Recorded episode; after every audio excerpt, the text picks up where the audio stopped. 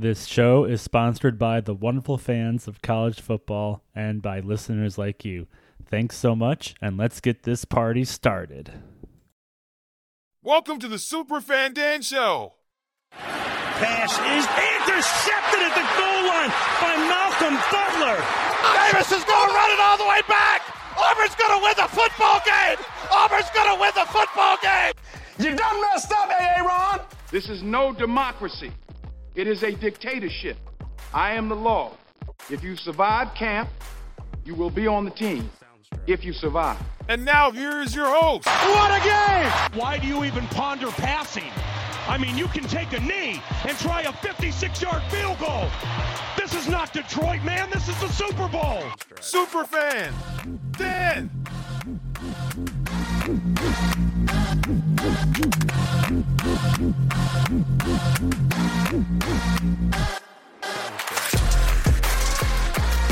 Welcome to the first ever episode of the Superfan Dan Show.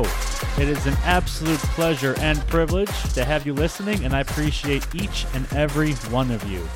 Today, I want to focus on the top five teams to watch in college football. Not the five best teams, not the five teams that are the most exciting to watch per se, but five teams we should keep an eye on in positive or negative ways that can impact our enjoyment of the game, but also that passion that comes in.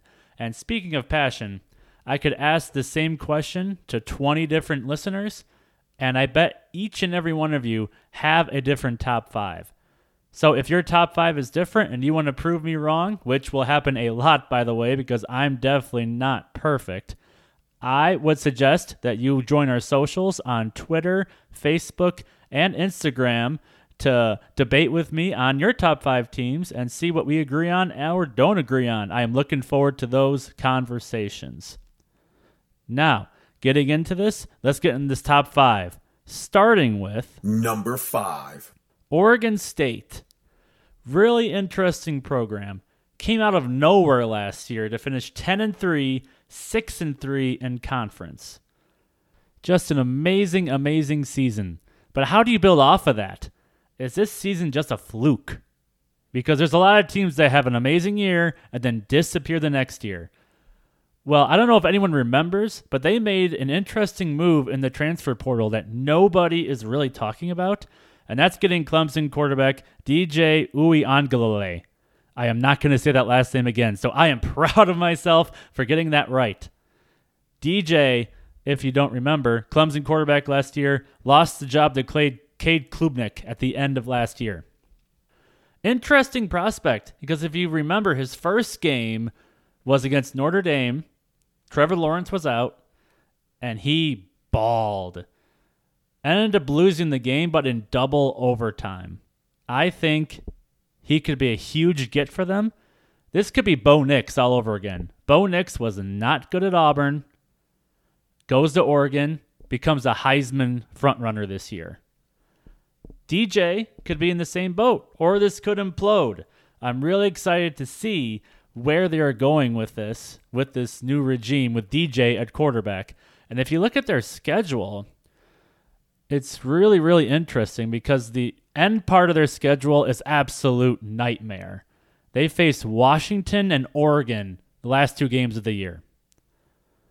That's tough. You face Utah and then UCLA on the 29th and the 14th of September and then October. So it's going to be tough to replicate what they did, which is why I find it really interesting that if this transfer works with DJ and they can continue on this success, they could go a long, long way. So watch out for those Oregon State Beavers. Next up on the list, number four. Now, this team is so interesting for a multiple, multiple reasons. I have Texas A&M. Again, it imploded last year when they lost to Appalachian State. Absolutely imploded. And then they lost 27 transfers. 10 of those transfers were from the 2021 class that had 21 players. So they almost lost half their 2021 class over the offseason. They are getting 15 transfers in, and the fact that Jimbo Fisher still has a job, yeesh, he's a good salesman. Very, very good salesman. And I'm looking at their schedule, and the things that really pop out to me is they play Alabama, Tennessee, and South Carolina in back to back to back weeks. October 7th, October 14th, then they have a bye, and then October 28th with South Carolina there. If they go 0 3 in that stretch, I think Jimbo's fired. There's nowhere for him to run anymore. He's fired. He's done. If he if he wins one of those and is competitive in all three, he survives. But right now he's on very thin ice, and I think his seat, his hot seat, is really really hot. So watch out for Texas A&M. I think Jimbo will be the first coach fired this year. But hey, I've been wrong before, so that'll be very fun and interesting to watch. Speaking of interesting to watch, Number three. we have Nebraska, who quite honestly has not been helping out the Big Ten at all. When they were switched from the Big 12 to the Big Ten, it was expected that they were going to be a ranked team that would compete for playoffs or national championships or whatever have you. That has not been the case. Scott Frost was a complete wash. Enter Matt Rhule. Very interesting coaching candidate. I think he could turn this program around. I also think it's going to take time. Nebraska and Rhule both needed a second chance. Rhule turned around Baylor, but his first year at Baylor was 1 and 11, followed by 7 and 6, followed by 11 and 3, which after that he bolted for the NFL and basically did nothing. Now, granted, he didn't have a quarterback really. His best quarterback might have been Sam Darnold. Maybe, if we're stretching that, maybe. But he has not he has not shown that he has prolonged success in college. He had two winning seasons at Baylor, one of them 7 and 6 and like I said one at 11 wins. If they start off slow again, if I'm a Nebraska fan, I'm worried. Scott Frost was supposed to be the savior of Nebraska. He flopped miserably. He flopped so bad that they got Rhule, who is a defensive minded coach, and they need that badly because last year, Nebraska was 77th in scoring defense at 27.5 points a game allowed and 100th in the nation in total yards given up in 414 yards a game. 100. Nebraska. And the fact that Scott Frost was giving out black shirts some games, absolute joke, absolute travesty. So it's going to be very interesting to see if this becomes more of a train wreck or if Rhule can turn the ship around. I think he can, but Nebraska fans, be patient. Your time will come. I think it will be, though, a couple years down the road. Next up on our list Number two. Wisconsin. Should be a very, very fun year if you are a Wisconsin Badger fan. I say that because for most years, it was eight, nine guys in the box, our running back just going right down the middle, as well as our quarterback managing the game. Nothing great, nothing spectacular. Reminds me of a three star restaurant. You know what you're getting, it's going to be good, but it's never going to improve. It's never going to be elite. Enter Luke Fickell and Phil Longo.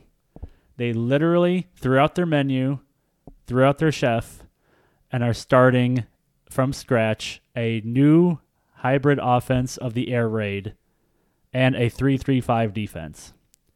This could either be really really good or again really really bad. This program was built on the running game, built on the power running game with a bunch of amazing running backs throughout the years. But this change was needed. Wisconsin does have good regular season success under Paul Chryst when he was the coach there, but he cannot beat Ohio State, could not beat Penn State, and now we can't beat Michigan since they've retooled under Jim Harbaugh and a team that's made the playoff the past two years. Absolutely crazy scenario for Wisconsin. I think they can do it. They brought in Tanner Mordecai. They have Braylon Allen that came back. That was huge for Fickell to get Allen back. He was almost on his way to Michigan until Fickell convinced him to stay. Braylon Allen had success against eight and nine man boxes. Imagine his success when there's five or six in the box with four wide receivers and a quarterback in shotgun. It's going to be very, very exciting.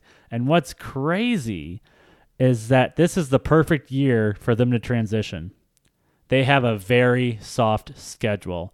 Their schedule does not include Michigan or Penn State, and it has Iowa and Ohio State at home.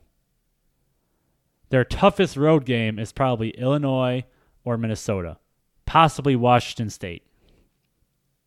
This team might only lose two or three games, with the best ceiling point would be to lose one.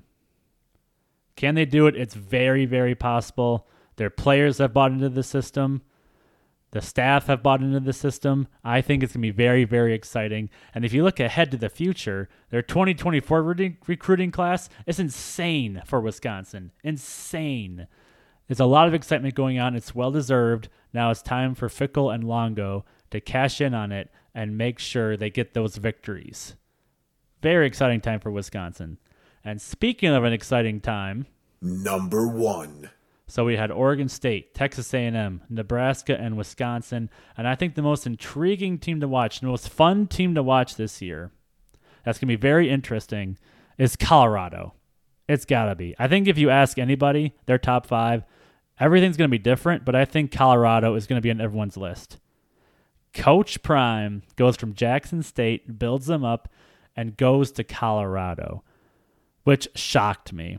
I thought he'd go to a place like Florida State, Texas, or some big time program. He goes to Colorado, of all places, a team that had one win last year. One. And the other crazy thing is that he's taking 51 transfers with him, completely overhauling the program. Completely overhauling. The next team that is closest in transfers is Arizona State. They had 30. 21 more transfers than any other team in college football. Can Colorado do it? Quite possibly they can. But if they get six or seven wins this year, it's considered a victory. I think it is. Anything better than their one win and they can build off of that is going to be huge. Absolutely huge. And I think this could be either a huge train wreck or it's going to be one of the best inspirational stories in the past decade for college football. I, for one, will definitely be watching. And especially when you look at their schedule, they have all Power Five teams. The only group of five team is Colorado State, and they're playing them because it's a rivalry game. But they play after they play that rivalry game with Colorado State, they play Oregon and USC in back-to-back weeks. Could you imagine if they win both those games? I don't think it's going to happen, but could you imagine if they beat those teams back to back? Our minds would be blown. Absolutely blown. And that's what I love because it's a possibility. You saw what TCU did in the Big 12 last year. Should probably not have gone undefeated, but they found ways to win each and every week in bizarre and crazy ways. If they can find that magic, it's going to be a fun ride. It's going to be a very fun ride. So, what do you guys think? Is this top five crazy? Is this stuff that you agree with? Well, like I said earlier in the program, you're more than welcome to join our socials on Facebook, Instagram, and Twitter under the title Superfan Dan Show. We'd love to have you. I'd love to hear about your top five and would love to hear who your sleeper team is or another team that you think could surprise a lot of people this upcoming football season. I'm very excited to share these episodes with you, and I hope to create an amazing community where we can share our passion for college football together. To stay updated on future episodes, please hit that subscribe button so you can stay up to date on the new episodes that we launch each and every week. Take care, everybody, and we'll see you next time here at the Superfan Dan Show, where football is our middle name.